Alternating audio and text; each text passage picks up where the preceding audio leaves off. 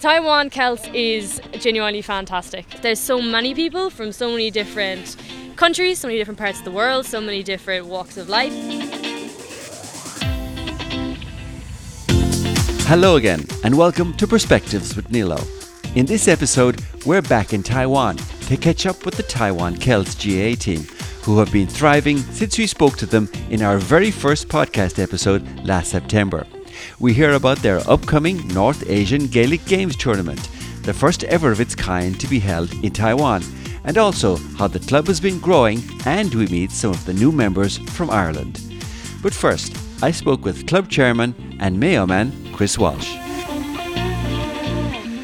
All right, so Chris, it's, it's great to talk to you again.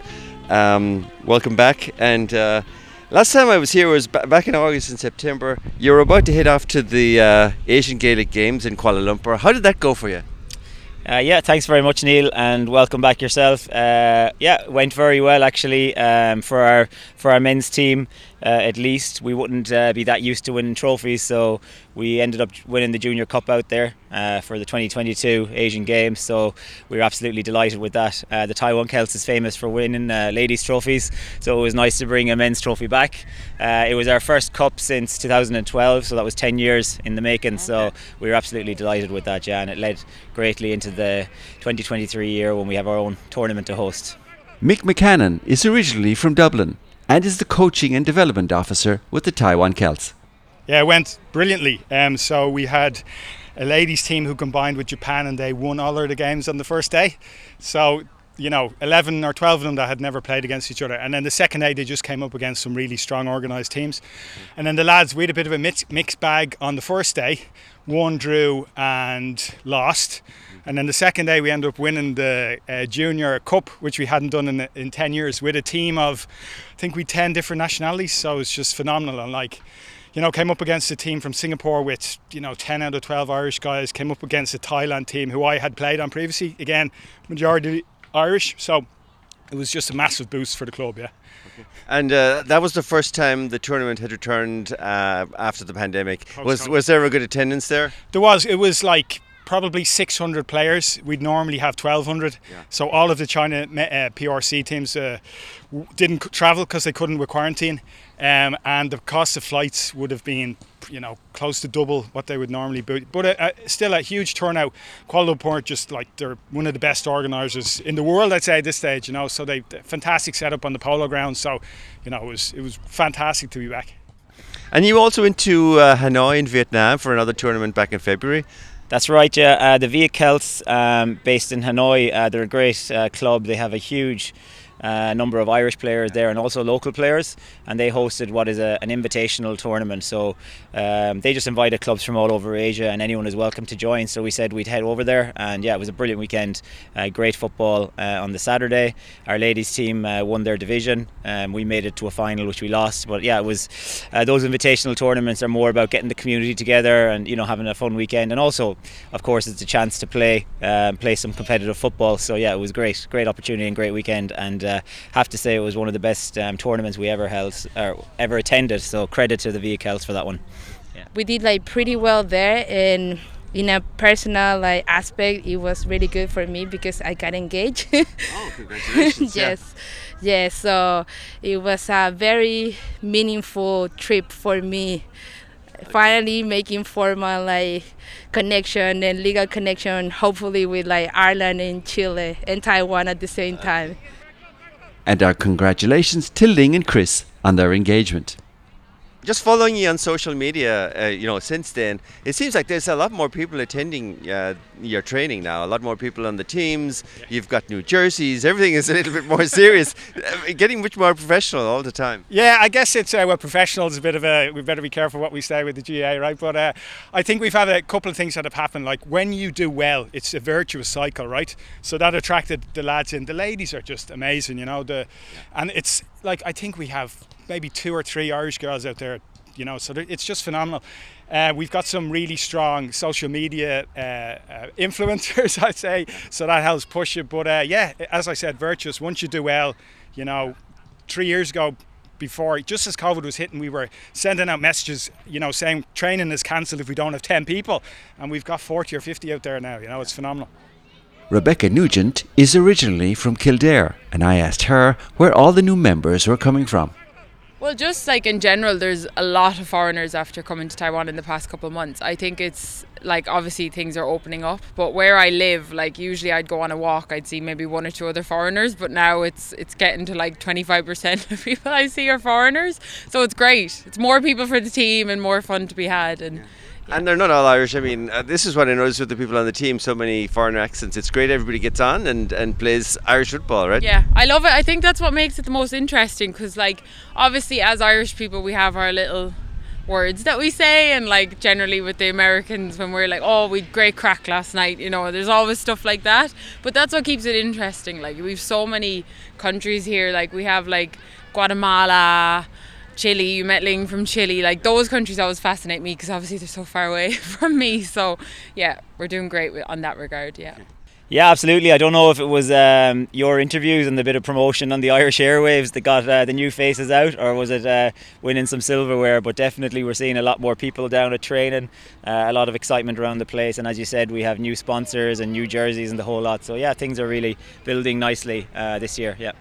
And speaking of new faces on the team, Uh, I'm Orla McCarthy. I'm from I'm from uh, near Skib near Skibbereen in West Cork. Um, Caheragh would be the parish. Tadhg MacCarthaighs would be the GAA club. So that's that's the important details in this context. And how long are you in Taiwan, uh, Orla? I'm in Taiwan about uh, eight months now. I think I've been here since end of August. Yeah. And what brought you here? Well, um, I studied Chinese in UCC in college on a complete whim. Like I was, I literally just signed up. I was like, well, if I could read Chinese characters, that would be pretty cool. Here I am now, five years later. Um, I was supposed to study abroad in Shanghai. Uh, in my third year, but that was like right when COVID happened, so out of the question. So then when I graduated, I was like, well, I want to go, you know, use my, use my language skills. So I was looking at my options, and I came across Taiwan, and I was like, ooh, this seems like fabulous. All these lovely things that um, China, but even better. yeah. And do you like it so far? Yeah, I really do. I really do. It's you meet a lot of people who say, "Yeah, I came here for one year, and then I blinked, and suddenly it's been seven, and I really understand how that happens. It's very, it's, it's really nice, comfortable life here. It's lovely. And um, did you play Gaelic back home? I did until I was about maybe like 15ish. Um, from like maybe six or seven to about 15. I kind of stopped when when they kind of started getting real serious, and I was like, okay, I'm a lazy, lazy teenager. I, I'm not motivated enough for this. So yeah, I packed it in then. But uh, yeah. You took it up here, I presume, for the social element and the keep fit. I mean, there's lots of advantages, right? Yeah, yeah. The social element was the main thing, but it, it is also so nice to pick up the sport again. Like, you know, when I was playing at home, I like to think I wasn't a complete disaster, but you know, I was never one of the strongest players on the pitch either. So it's very nice coming in here because even with my rusty skills, I'm, you know, suddenly in like a the third quarter of, of ability because I have all my um, my, my childhood my childhood uh, advantages. so it's nice. And what do you think of the Taiwan Celts?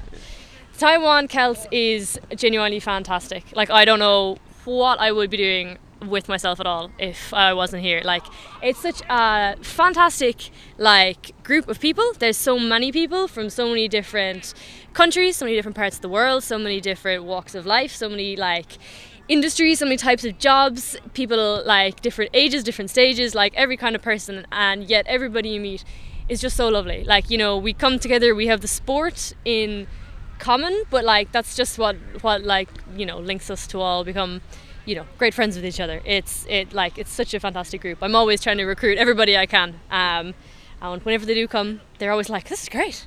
I love this." And I mean, it, it's also a, a great like uh, promotion for Ireland, isn't it? Because we don't have anything else here. So I mean, the GAA is, is, is super for that. Yeah, yeah, it really is. I mean, you know, like you might see the Jameson maybe or the Guinness places, but like, and you know that that's good too. But it's you know the kind of the drink is like the stereotypical Ireland. That's not that's not the not not our not the best side of ourselves to be showcasing. This is really it's such a it's a it's a fantastic side of ourselves to be advertising. I think, yeah. Have any of your family visited you here yet? Not yet, but there's there's plans to come in July. which is going to be like uh, awful with the weather. I think it's going to be so hot and humid. We may all melt, but I will bring them to training anyway. Uh, I got them all. I got them all kits for Christmas, so they'll have to come uh, at least once. And and for those who uh, from your neighborhood back back home who aren't going to be able to make it to Taiwan, how would you describe Taiwan to them? Because it's it's quite different to Ireland, right? Yeah. Um. It isn't. It isn't. It isn't. It isn't. You know, I actually see a lot of similarities between Taiwan and Ireland. We're both, you know, a little island nation, uh, a little kind of staunchly independent island nation with a, you know, a big neighbor who we have history with. Um, I think we're both very like.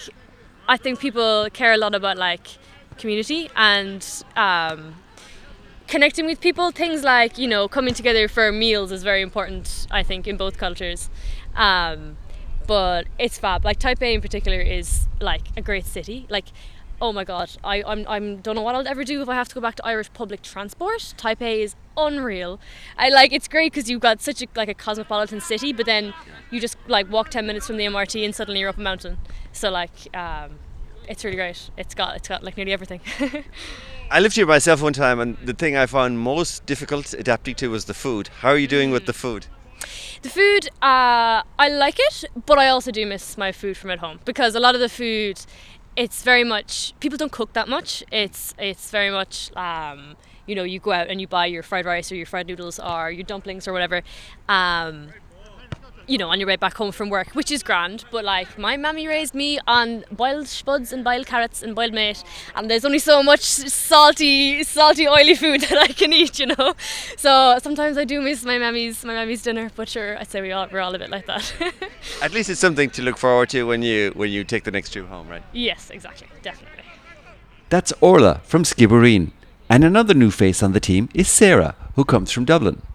And how long have you been in Taiwan, Sarah? Uh, I got out here at the end of January, so about three months now. Okay, how do you like it so far? Really, really loving it. Yeah, Okay. great place. And what did you come here for? Uh, studying Chinese for a six month stint. Okay, okay.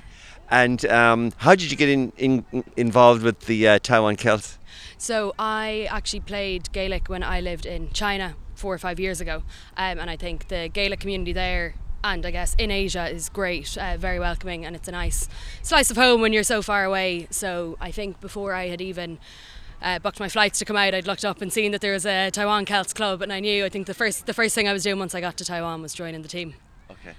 And uh, have you got a place on a team so far? They, they have a few teams uh, lined up for the upcoming league. Have you got a place? Are you playing in the league? Yeah, yeah, I think um, nearly all of the women are playing in the North Asia Games at the end of this month. So yeah, it should be a great, great time. Do you have any experience with the other um, Asian teams, uh, like as to as to as to what to expect in the upcoming league? Uh, yeah, so we were in Hanoi in February just gone, uh, and they at the Hanoi Celts. Uh, there was I think uh, Hong Kong, good few, uh, Cambodia. They all put up a very very strong fight. So I think we're under no. Uh, illusions that it's going to be an easy, an easy uh, competition at the end of the month, but we're really looking forward to having them all over here. One of the things uh, one of the people told me earlier was that uh, one of the things that, was realised on the last trip to Vietnam was that maybe there needs to be a bit more fitness training uh, in the Taiwan Celts. That was one of the things that, that you learned from, from the trip. Um, so how, how do you think you, the fitness has been improving over the last number of weeks?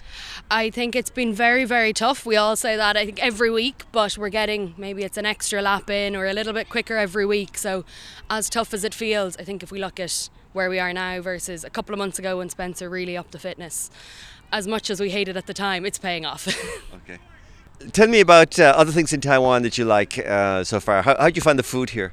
Food's great, yeah. Um, very different to home, uh, but I I will try anything once anyway. Uh, and there's been very few dishes that I haven't enjoyed. Uh, but I think my personal favourite is the beef noodle soup. Uh, so if anyone gets out to Taiwan, that is a must try. That's the Nuro Mien, right? That's the one, yeah. So, but you, you've lived in China before, so th- there wouldn't be a whole load of surprises, were there, from China to Taiwan in terms of food? No, yeah, very very similar. Um, I think the night markets is probably the big standout that Taiwan has that I didn't notice in China, didn't really see. Um, and yeah, the food there, it's very different to what we have at home, but there's all kinds of everything uh, in the market. So yeah, something for everyone, which is great. What would you give any advice to Irish people who might be thinking of uh, taking some vacation or holidays out here? Um, would you advise them to come to Taiwan, or, or, or what would you what, what would you advise them?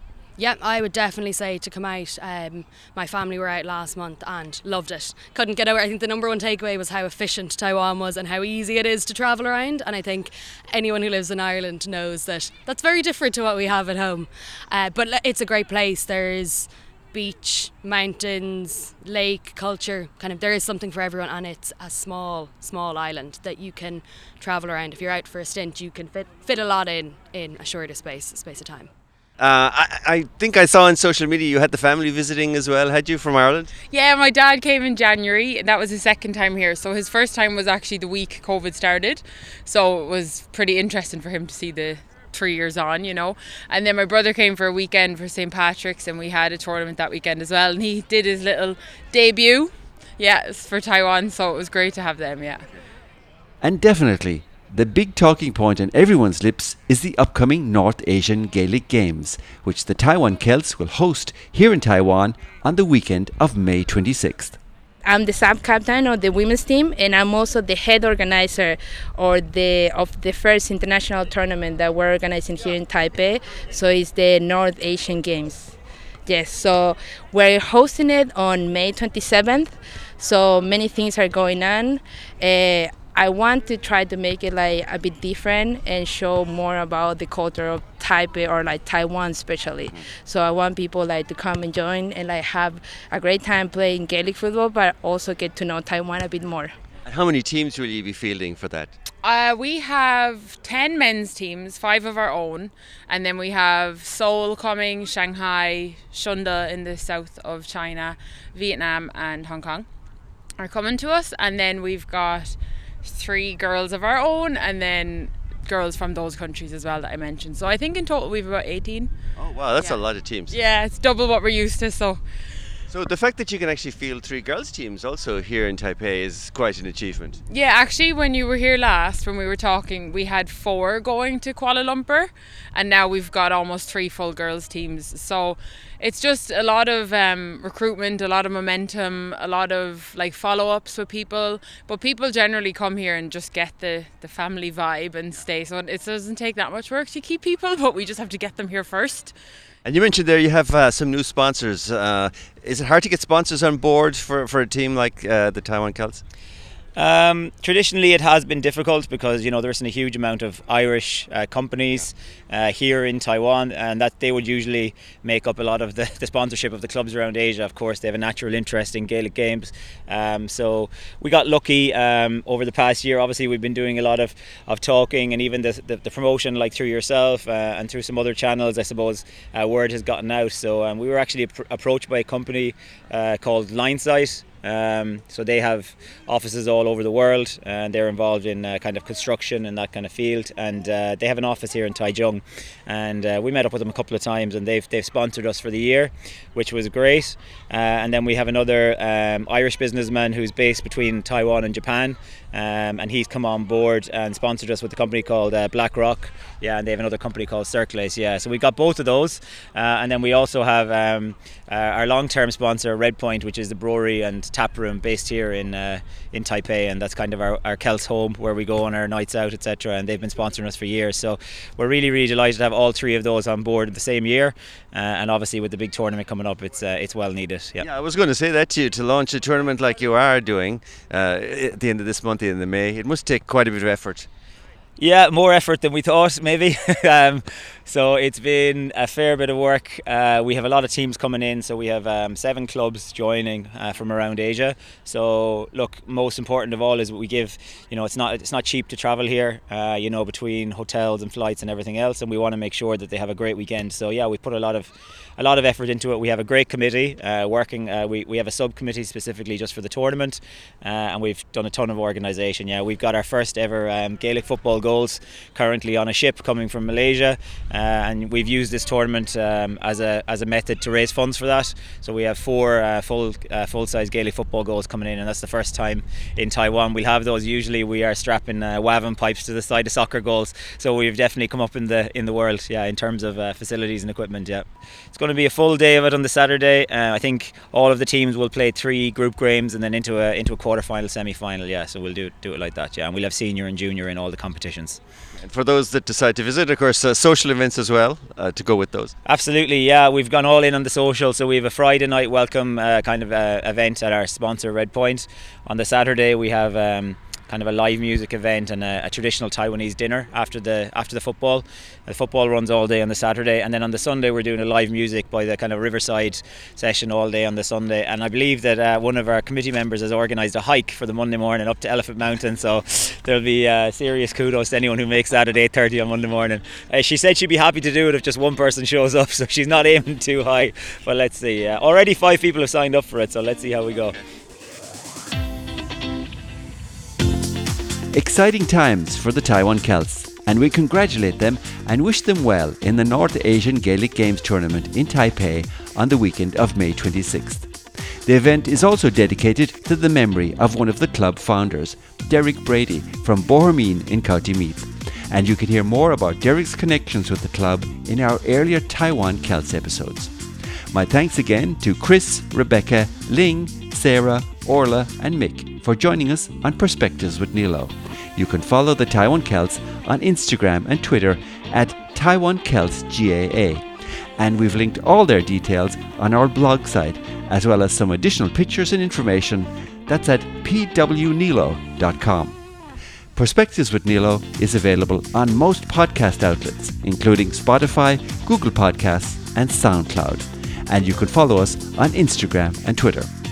Well, that's it for the moment. Until the next time, thank you for listening. From Taipei, Taiwan, Zai Jian.